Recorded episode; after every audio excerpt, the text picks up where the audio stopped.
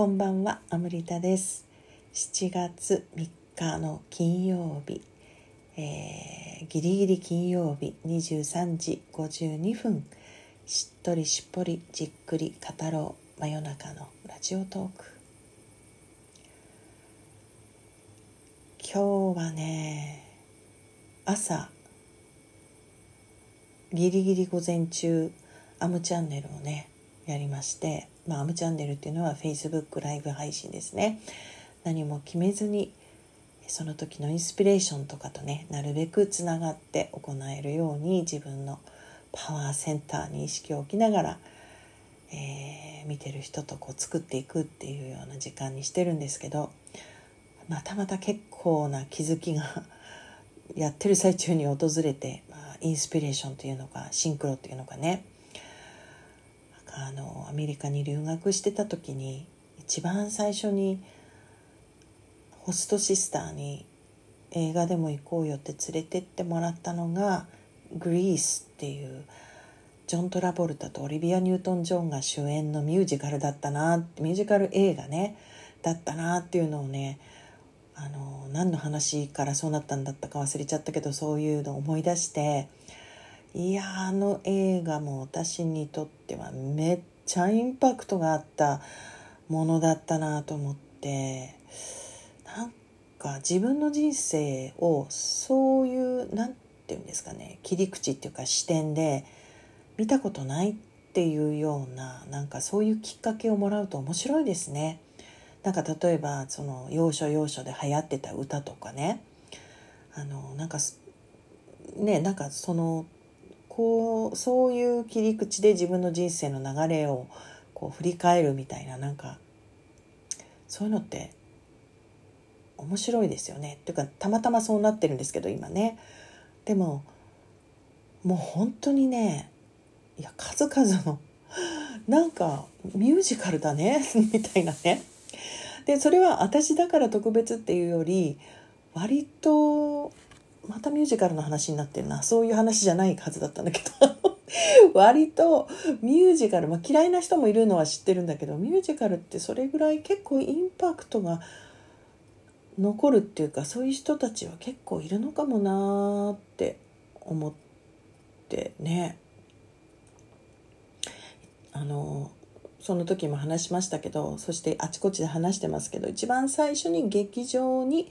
足を運んだというかあの連れてってもらったのがえっ、となんだっけあの影絵で有名だった木馬座の青い鳥。でそれをもとに今なんか劇団四季が「ドリーミング」っていうあのミュージカルにねしてるみたいですけれど「青い鳥」っていうミュージカルだったなっていうのを、まあ、すごいこう感慨深く思い出したりしてその歌が今でも歌えるなとかね。であの今日アムチャンネルでお話ししてで誰かに言われて思い出したのがあそういえばサウンド・ミュージックっていうのもあれは映画だったけどミュージカル映画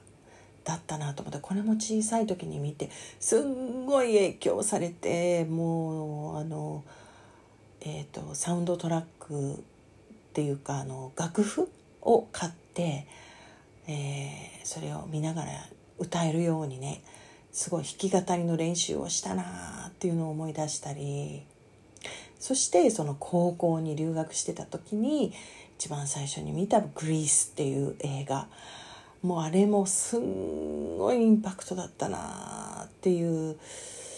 なんかね懐かしいなと思って不思議ですね。そういう風にして振り返るようになってるんだねと思ってね。まあその今朝の「アムチャンネル」では話したんですけどその「グリース」っていう意味がねあの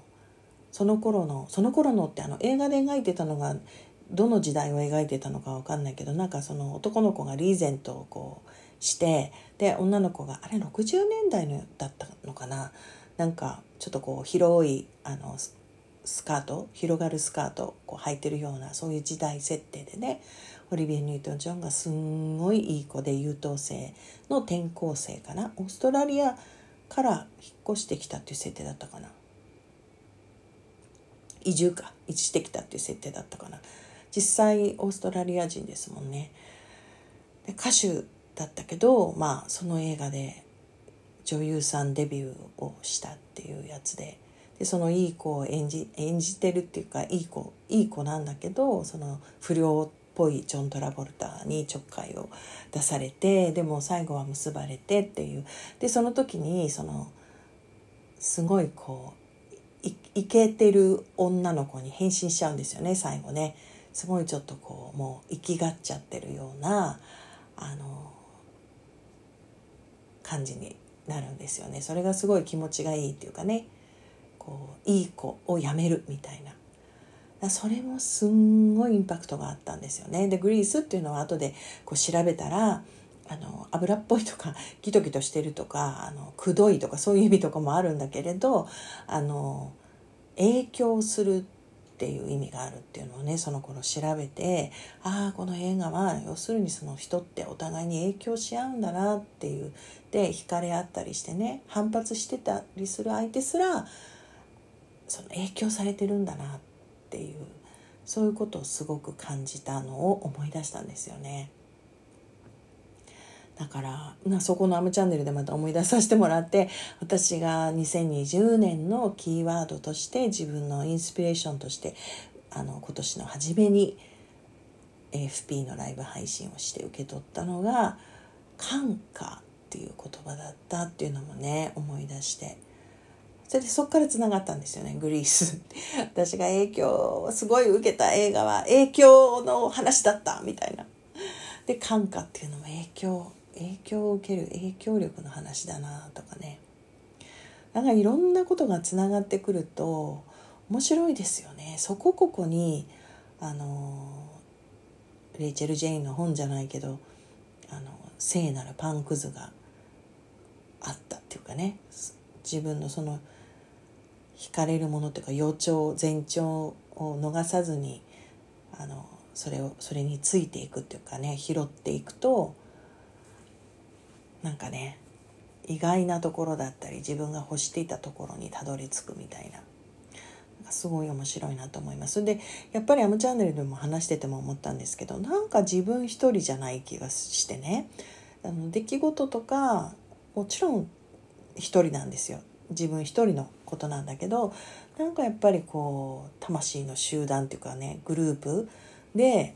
なんか設定してきた何かキーワードみたいなものがあるようなね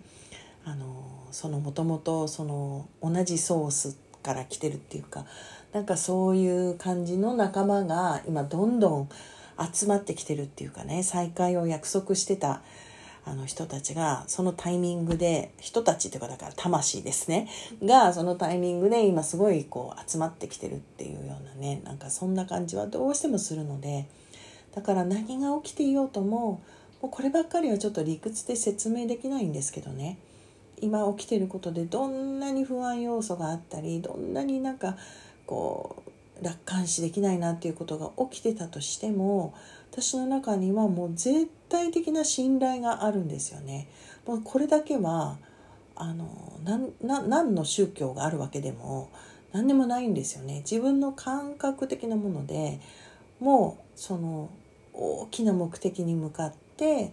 こう流れは起きていてその大きな目的っていうのはもう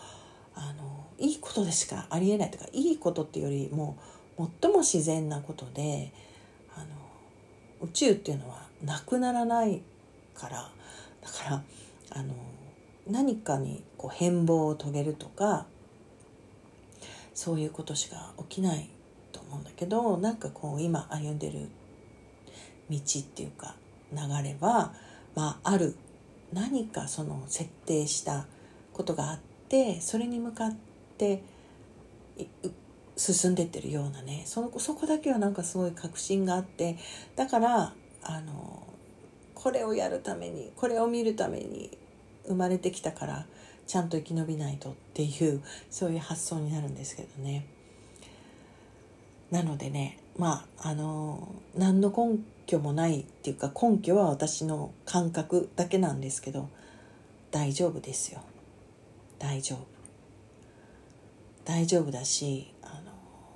大丈夫じゃないって感じる時ですら必ずあのいやでもこういういいことがあるよねとか必ずあのいやこれを受け取ったわみたいなことがあるので